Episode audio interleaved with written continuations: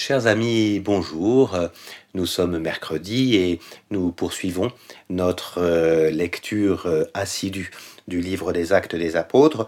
Nous en sommes euh, au chapitre 5.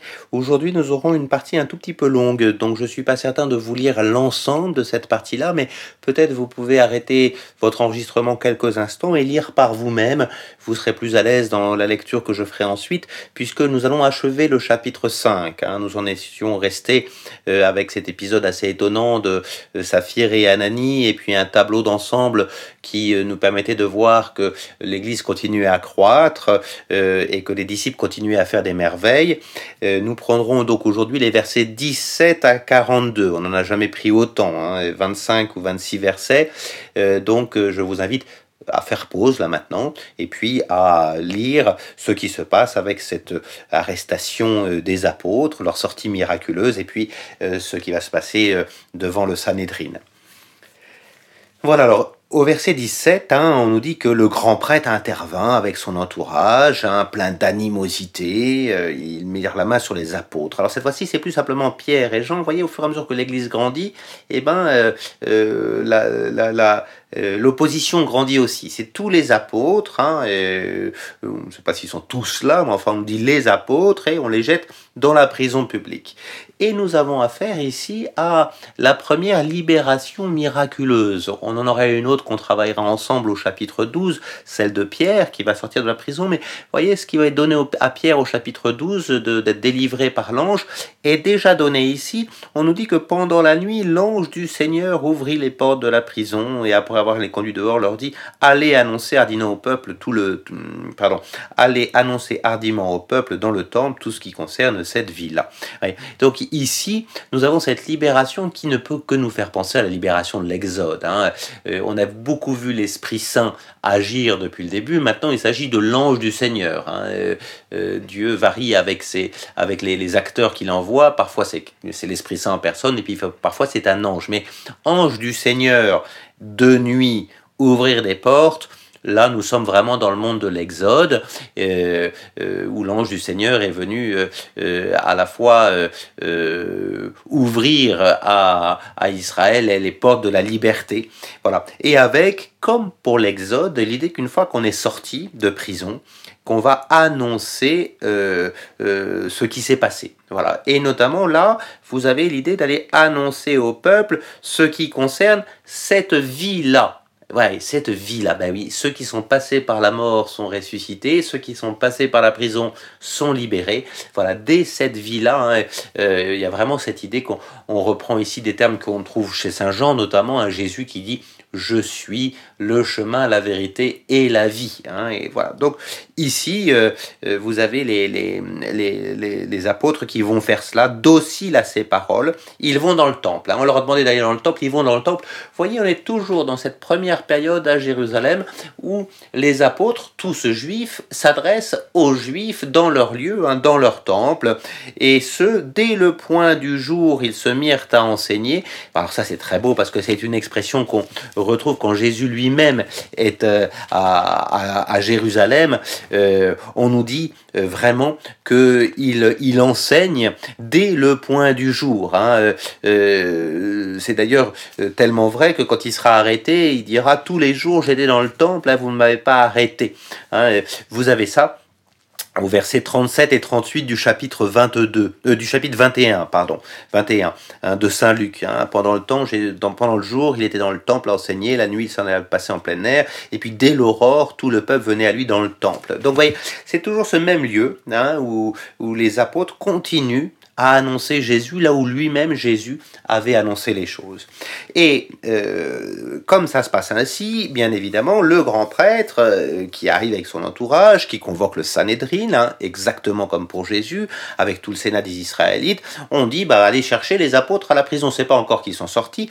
Et euh, quand on se rend sur place, bah, la prison a beau être soigneusement fermée, et c'est ça c'est important. Voyez, il y a vraiment l'idée que ce qui s'est passé est surnaturel. C'est pas quelqu'un qui a été ouvrir les clés. Hein. Il, y a, quelque chose qui est de l'ordre de la sortie du tombeau. Hein. C'est-à-dire que c'est bien fermé, c'est bien clos comme le tombeau. Et pourtant, euh, quand on ouvre, il a, ils sont plus dedans. Hein, et voilà. Et euh, ils ont ouvert et il n'y avait plus personne à l'intérieur. Vous voyez, l'idée de cette prison qui est en fait l'idée d'une tombe qui, qui est ouverte, qui s'ouvre. Alors bien évidemment, tout ça, vous l'avez lu, ça, pose quelques soucis, hein, euh, euh, jusqu'à ce qu'on vienne leur annoncer que effectivement, ceux qu'on a mis en prison sont dans le, temple, hein, et ils parlent au peuple. Hein. Donc du coup, euh, on vient, on revient les chercher, on leur demande de suivre, on n'ose pas trop insister à cause du peuple, hein, donc voilà. Et puis euh, interrogatoire, hein, nous vous avions formellement interdit d'enseigner en ce nom-là. Rappelez-vous, hein, on avait eu ça euh, la première fois avec Pierre et Jean. Hein, vous avez rempli Jérusalem de votre doctrine. Le verbe remplir est intéressant ici. remplir, euh, c'est encore un verbe de croissance. Croissez, multipliez-vous, emplissez la terre, remplissez. Il n'y a pas que le peuple, il a pas que le, disons le, le peuple chrétien qui, qui grandit. Il y, a, y, a, la doctrine, c'est-à-dire l'enseignement qui, qui est de plus en plus suivi.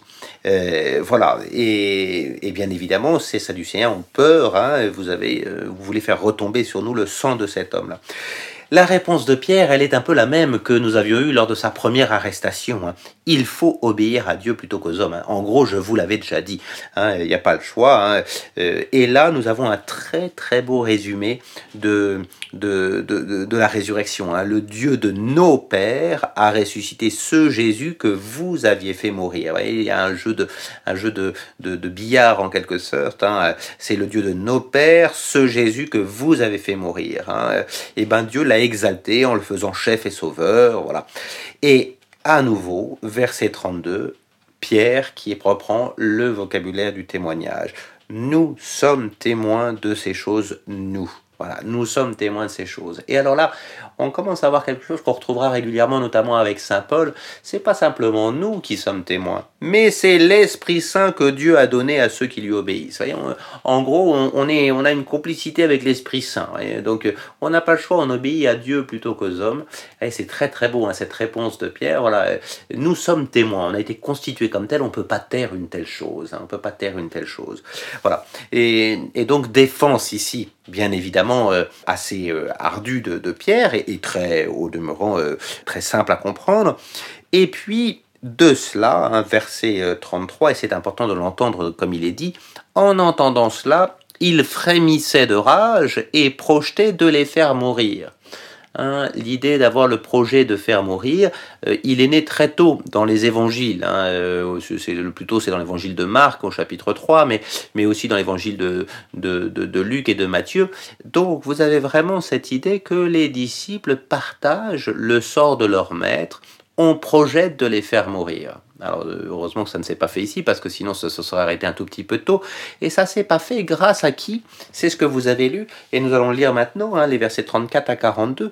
Grâce à ce pharisien nommé Gamaliel. Hein, Gamaliel, euh, c'est un pharisien qui est intéressant parce que c'est celui au pied duquel, euh, Paul le dira dans ses lettres, au pied duquel Paul a appris à être lui aussi pharisien. Hein, avant sa, son retournement, il était un juif pieux de Tarse, venu faire ses études à Jérusalem, au pied de ce fameux Gamaliel, qui est euh, de l'école de Hillel, hein, une école rabbinique qui est plutôt plus, plus, euh, plus souple, disons, hein, que, que d'autres écoles un docteur de la loi, respecté de tout le peuple, et donc il dit bah faites sortir un peu ces gens-là, et puis euh, euh, voilà ce que je vais vous dire. Et puis il dit bah prenez bien garde à ce que vous allez faire. Hein. Euh, et là il, il rappelle cet épisode de, ce certain Teudas hein, qui se disait quelqu'un et qui rallia 400 hommes et qui fut tué. Hein. Et puis un certain Judas à l'époque du recensement, Judas le Galiléen, c'est pas le Judas des évangiles, qui entraîne du monde à sa suite et qui va périr aussi. Donc vous voyez des, des, comment dirais des chefs de bande qui ont mené du, monde et qui ont fini par périr, il y en a eu. Hein. Alors du coup, voilà, verset 38, soyons un peu logiques. Hein. Je vous dis, ne vous occupez pas de ces gens-là, laissez-les. Car si leur entreprise ou leur œuvre vient des hommes, elle se détruira d'elle-même. Hein, ça, c'est quelque chose d'extraordinaire hein, qu'on a vraiment chez Luc. L'idée que on est parti de quelques hommes. Hein, on est parti d'un homme, d'abord Jésus, et puis d'une petite bande de douze, voyez-vous.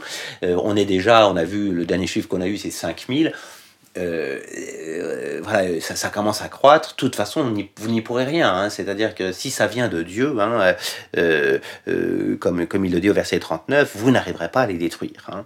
Et cette phrase magnifique que nous avons au verset 39, ne risquez pas de vous trouver en guerre contre Dieu. Cette idée-là, et il y a là aussi une théologie euh, de Luc très très fine, se trouver en guerre contre l'Église, c'est risquer de se trouver en guerre contre Dieu. Et Gamaliel, là, euh, a beaucoup de bon sens. Hein. Les choses qui viennent des hommes, ça tient pas très longtemps. Voilà, donc laissez les choses faire. En cela, on peut dire que Gamaliel rejoint Pierre. Il faut obéir à Dieu plutôt qu'aux hommes. Il rejoint Pierre dans, son, dans sa clé de discernement.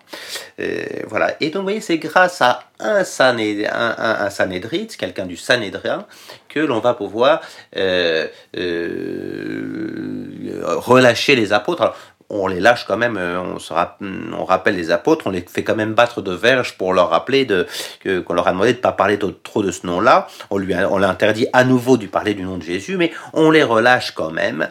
Et pour ces apôtres, ça va être très beau ce qui se met en place ici, hein, verset 41.